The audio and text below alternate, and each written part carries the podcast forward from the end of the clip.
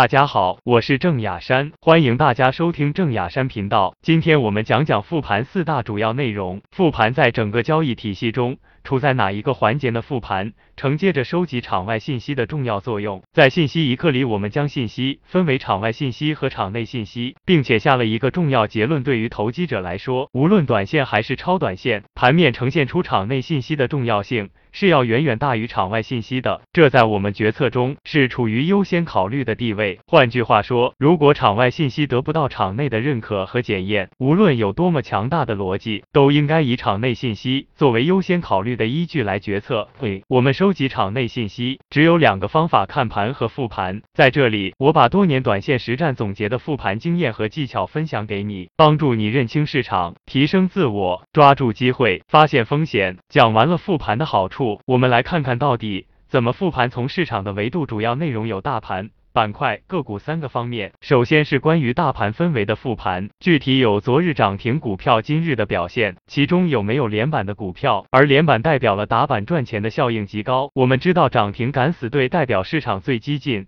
最活跃、操作手法最灵活的资金，这部分资金的盈亏很大程度上反映了市场的机会和风险。这就好比一面镜子，说说具体的方法吧。一般我是将最近三天的数据比较起来看，如果第一天涨停十家，其中有六家次日开盘都是绿盘，并且持续到收盘，这说明前一日追涨停板的人都是亏损的，这会极大的影响这部分打板者的信心，同时也会警醒打板的人。现在市场整体环境不好，亏。钱概率很大，这样打板的人会减少，涨停的个股就会减少，能涨停的基本都是硬汉。若是次日表现开始好起来，这样赚钱效应出来了，又会吸引新的资金加入打板，如此循环反复。涨停个股次日表现强弱，我一般用下面两个标准来衡量：一是整体涨跌幅，比如昨天涨停的二十只个股，今天平均涨幅达到百分之三就是很强。如果平均涨幅为百分之一，显然市场非常弱。二是涨跌。加数比，比如昨天涨停的十只个股，今日红盘的有七只，我就认为市场比较强，有百分之七十追涨停成功的人，今天赚了钱。如果这个数据小于百分之五十，我就会观望。当然，这个数据要和前两天比较来看，才更有参考价值。另外，自然连板的个股也是我观察市场的重要指标。市场如果走强或转弱，